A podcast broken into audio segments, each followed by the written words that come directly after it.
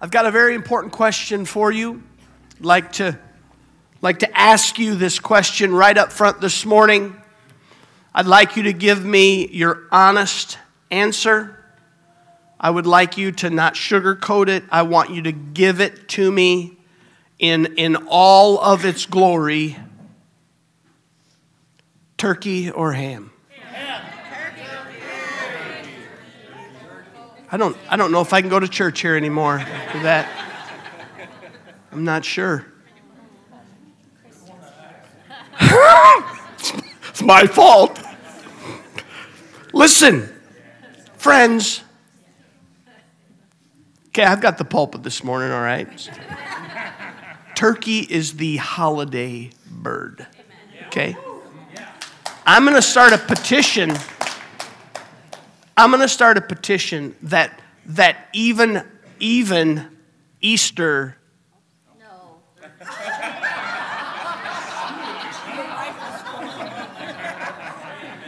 Got one of them ham lovers back there on the soundboard. You got better remember those hams come out of my freezer, buddy. I'm just telling you that. 18 days. Come on. 18 days until Thanksgiving. I know what you're thinking. This guy is nuts. No, I'm not. That, let me tell you something. Thanksgiving, this is, we need to get this in our minds, in our hearts today. And I am, I am geeked up, okay? I am geeked up about this month because Thanksgiving is coming. It's the one day, the one day a year when a Lions fan can guarantee they're going to get to watch their team on TV. And they're playing well. They are playing well. So you better you better be there watching that game because if you don't, you never know. You might be the reason why they lose. 46 just for you ham lovers, 46 million turkeys will be eaten on Thanksgiving. That's just for you guys. Evidently, the tryptophan thing was a scam. It's not really, I guess, true. It's just that you've all eaten between 3,100 and 4,500 calories that day, and all the blood is rushing to your stomach to try to digest it, and you can't stay awake. 229 grams of fat on average. I can't wait 50 million pumpkin pies will be consumed. That's how, that's, that's us, guys. And pumpkin isn't even America's favorite pie.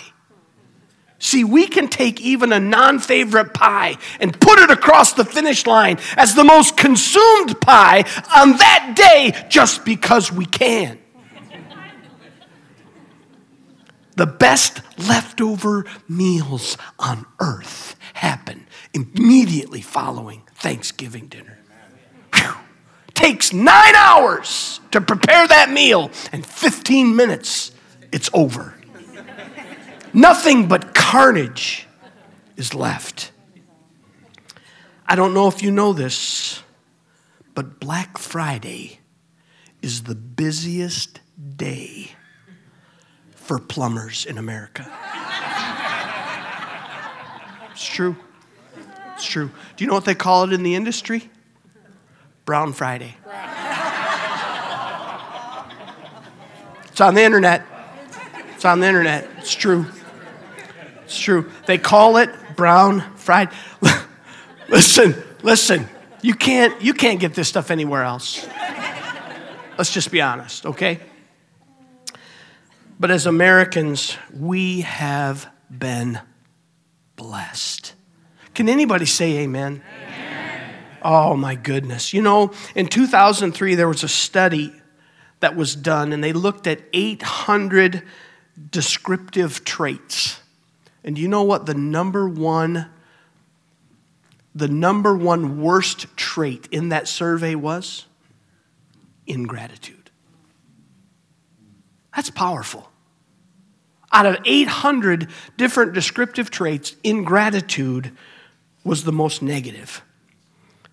Bernard of Clairvaux, 12th century abbot, he said this Ingratitude is a burning wind that dries up the source of love, the dew of mercy, and the streams of grace. For you, for me, ingratitude is ridiculous. It is ridiculous. And yet, this morning, I'm going to provide you with four tips on how to have an attitude of ingratitude. Are you ready? Are you sure? All right, number one, tip number one, here we go. Always keep score. If you want to have an attitude of ingratitude, always keep score. It is a must. In fact, in fact, write it down. Write it down. Because that way you'll be sure not to forget it. Everything that bothers you, everyone that annoys you, write it down. Okay? Write it down. Because you want to be able to remember this thing. In fact, take, take time in the morning when your thoughts are clear to jot down three or four different things that irritate you. It doesn't matter how insignificant they are. Just take a moment and do that. Make sure that you dwell on it regularly throughout the day. You know that, that, that trick, there's a trick to remember people's names, right?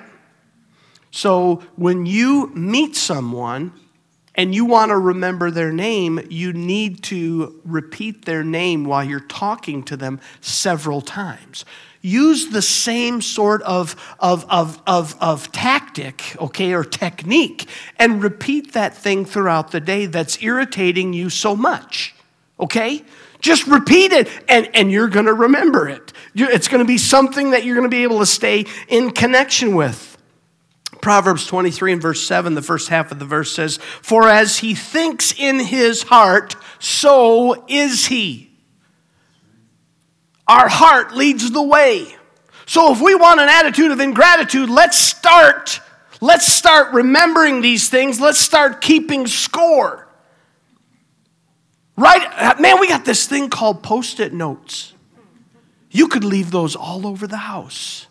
Just jot down that thing that's ticking you off. Slap it on the mirror.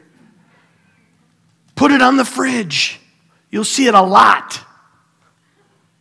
Remember those things. Write them down. Keep score. Philippians chapter 4, Paul says this in verse 8 Finally, brothers and sisters, whatever is true, Whatever is noble, whatever is right, whatever is pure, whatever is lovely, whatever is admirable, if anything is excellent or praiseworthy, think about such things. Friends, our thoughts impact our attitudes. And if we're thinking thoughts of ingratitude, that's what's going to come out. We become what we think about. Number two, Tip number two speak negatively whenever possible. Come on, let's do it. Some of you are already ahead of me on this, okay? Because this is you you got you've already got this. This is your season, okay? This is this is you. You you've got it. Call it like you see it. I love it when people say that. I just call it like I see it, you know. I'm a realist. if you're going to develop a, an attitude of ingratitude, you got you got to make sure to voice your frustrations. Let I mean, come on, let it out. In fact, cultivate a creative and colorful, colorful vocabulary to use in the process. Start using words like horrible and irritating and atrocious and stupid. When we were kids, and I'm going to hope and pray that my brother Dan isn't watching this today because he's not preaching today. He's on vacation and, and he's at his hunting camp and he has high speed internet. Okay, so he could be watching this. When he was a kid, he, he believed that, that if you were going to get good at something, you had to practice, and he wanted to get good at swearing. and he would practice. And he would come to me and he would say, Kevin, you, I, I've been working on this. You got to hear this. And my ears had never heard such things in my life.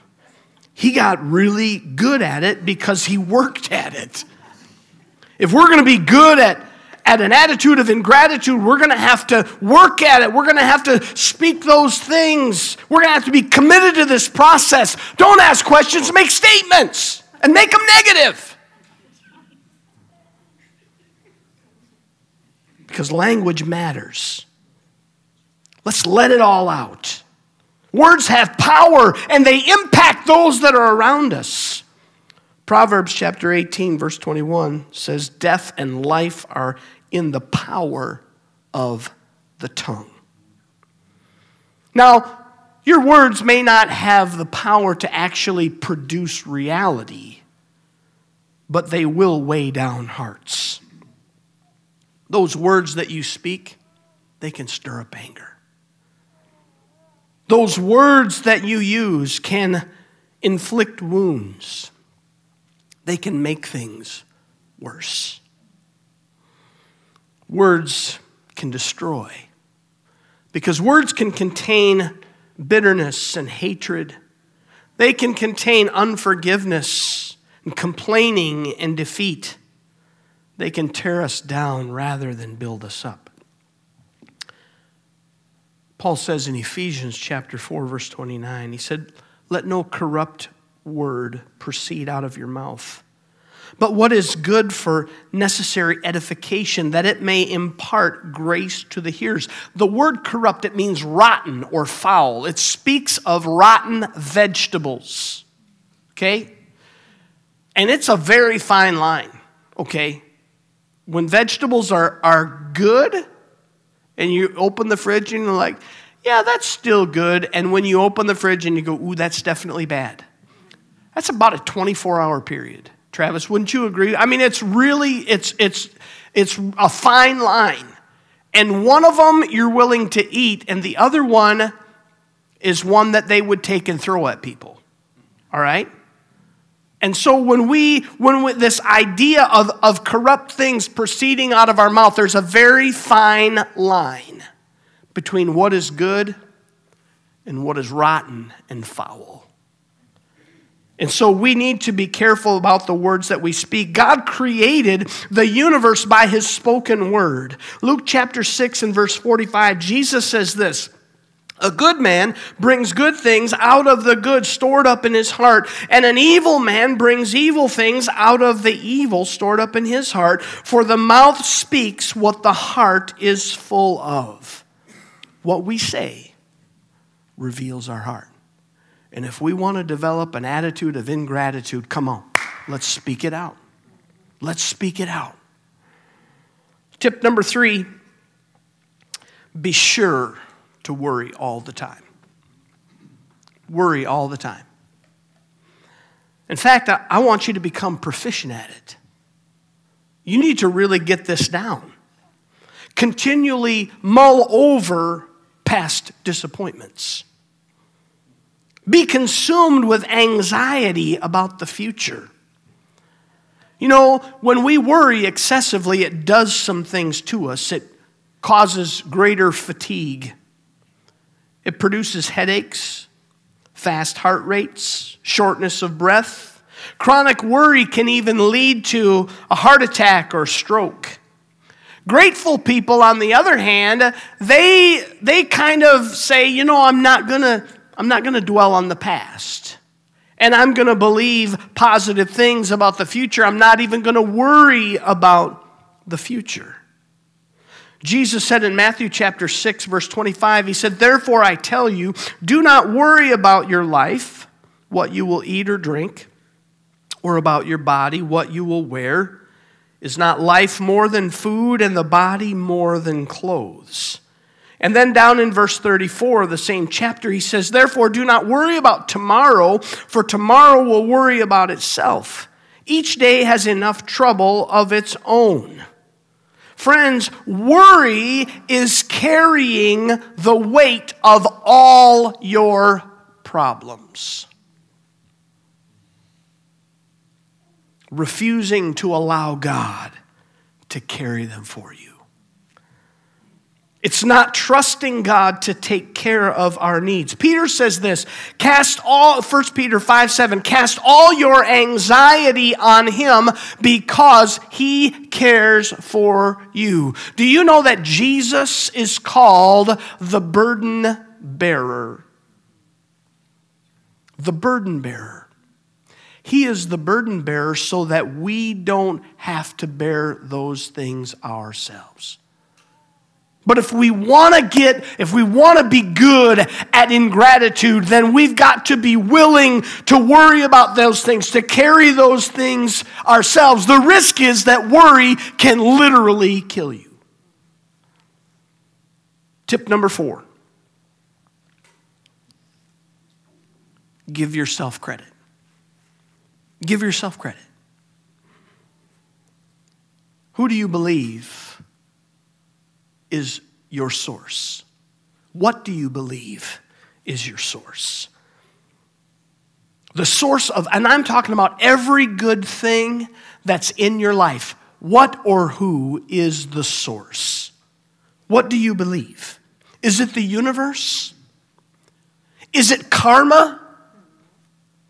Is it the government? Is it your amazing employer? Is it you?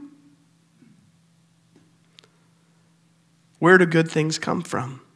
See, your answer determines whether or not you're a person of gratitude or a person of ingratitude. When those blessings come, if you would like to have an attitude of ingratitude, then you need to take credit for those things. You can say to yourself, I work hard. I started at the bottom and worked my way up. I got all the way up the ladder.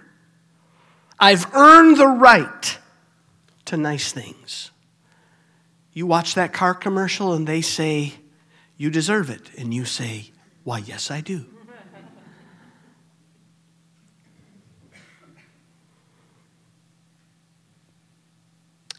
I do something nice, something nice happens to me. I'm a nice person, karma returns it back to me. In the first century, there was a Roman philosopher named Seneca. And of gratitude, he said that it is comprised of three interacting parts benefactor, the benefit, and the beneficiary. If you say that you are the benefactor, then you do not need to be grateful because it comes from yourself. But if there's another source, then you need to be grateful to that source because it is from that source that the benefit comes and you are the beneficiary. So if I am the source of the benefits, I don't need to be grateful. So who is the benefactor in your life? Is it you? James chapter 1 and verse 17 James says this every good and perfect gift is from above, coming down from the Father of the heavenly lights, who does not change like shifting shadows. The psalmist writes in Psalm 16, verse 2 I say to the Lord, You are my Lord. Apart from me, I have no good thing. Benefactor, benefit, beneficiary. Deuteronomy chapter 18 and or chapter 8 and verse 18 it says but remember the Lord your God for it is he who gives you the ability to produce wealth. God is the source of all I have. It is ridiculous for us to be ungrateful. It is ridiculous. I've encouraged people this month to do something that maybe you've never done before. I bought this journal, uh, and I, I, I journal regularly, but I bought this journal for under $2 at a local store. And throughout the month, every day, I'm taking time to sit down and to write out what I am grateful for. I've been looking forward to this month so much. Even before November got here, I was, I was spending time just in my, in my time with God, and I began to just pour out the, the, the, the, a sense of gratitude for those who have invested in my life from the time I was a kid. I shared this on Wednesday night at our, at our, as we start our connect groups. We gather together here in the sanctuary for just a few minutes, and, and I, I, I was overwhelmed remembering those that took the time to invest in my life. And not just as an adult, but even when I was a kid, before, before I, I showed any promise in this life whatsoever. I want to challenge you. If you say, I don't have the two bucks to get a journal, I'll give you the two bucks. Take the time every day sit down and write out what you're thankful for. Just, just three or four things a day. It doesn't have to be elaborate, but if you find yourself that it's just flowing out of you, keep writing. I'm going to have the worship team come and we're going to celebrate the Lord's Supper together. There is nothing that we can be more grateful for than Jesus' death on the cross and his resurrection. Amen. I want you to stand with me. The, those that are going to serve communion, they're going to just begin to move throughout the sanctuary. And let me just clear this up that you don't have to worry about being a member of Silver Creek Church to, uh, to participate in communion together. This is a meal. That's what the Bible refers to it as. It's a meal. So as the elements come, just you can grab the, the bread and the cup are in one, one location. So you just take it out like this and then you separate it without trying to spill it. And then the bread is in the bottom. So you can do that. And we're, we're all gonna we're all gonna do this together. So we're gonna wait till everyone has been served. Just like if you were having a meal at home, you wouldn't start eating before your guests have been served.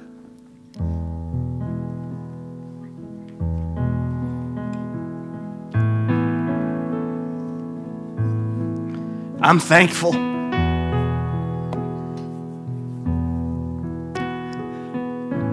This morning, as I walked here in the sanctuary, I thought about you. And I am thankful for you. James, I'm thankful for you.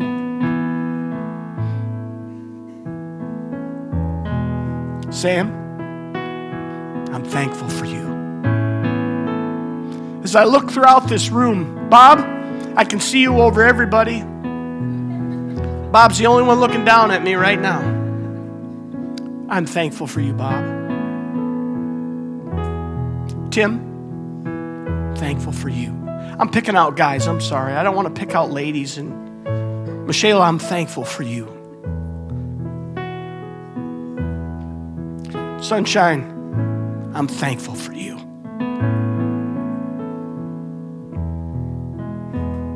Nikki, I'm thankful for Eric.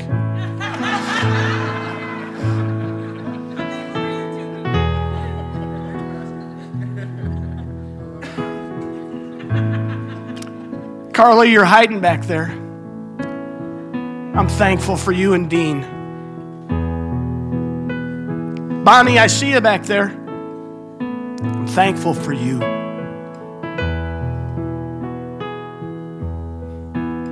Travis?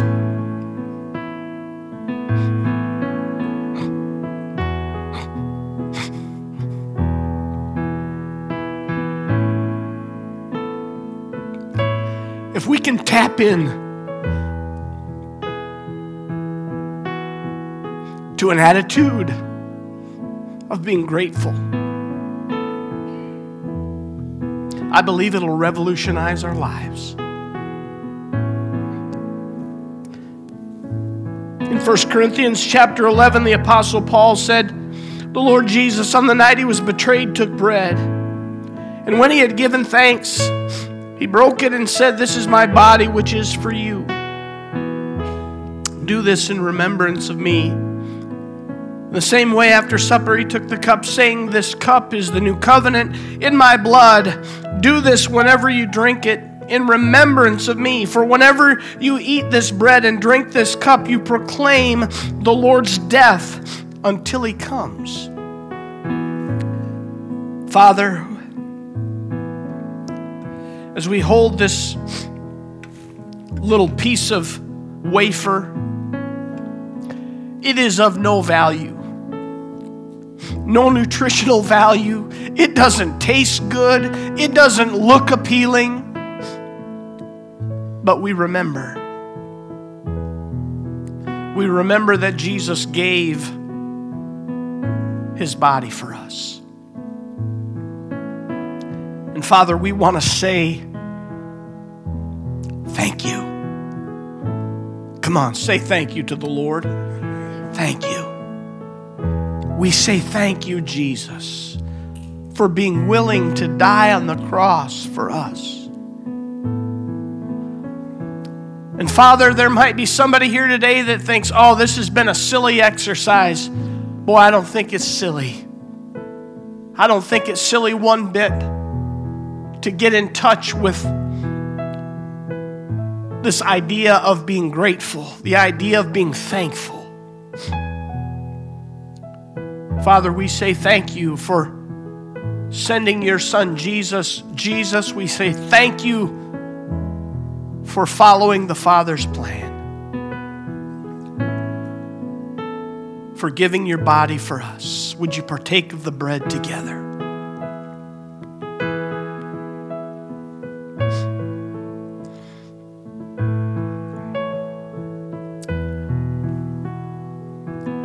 My grandson Levi sees anything that has the appearance of red on his skin, he panics and he says, I'm bleeding. But the Bible says that Jesus shed his blood. Not a dot of blood, but he shed his blood. We've learned from Scripture that blood is required to forgive our sins, and Jesus lived a sinless life so that he could shed his blood not for his own sin, but for ours. As a ransom, he gave his life as a ransom for us. And so, Father, as we hold this, this cup of juice, we're reminded as we look at its color, we're reminded of the blood of Jesus shed for the forgiveness of our sins. And we just want to say thank you. Come on, say thank you. Thank you. Jesus, thank you for enduring the cross. And you didn't have some divine gift of painlessness, but you endured the pain you endured the shame. You endured that your father turned his head away from you when you cried, My God, my God, why have you forsaken me? Thank you, Jesus, for your willingness to shed your blood. Would you partake of the cup together?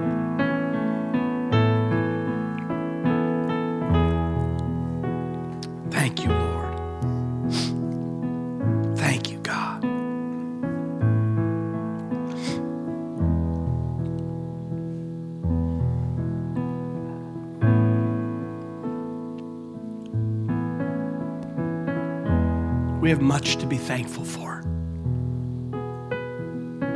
Most of all, what Jesus did for us on the cross.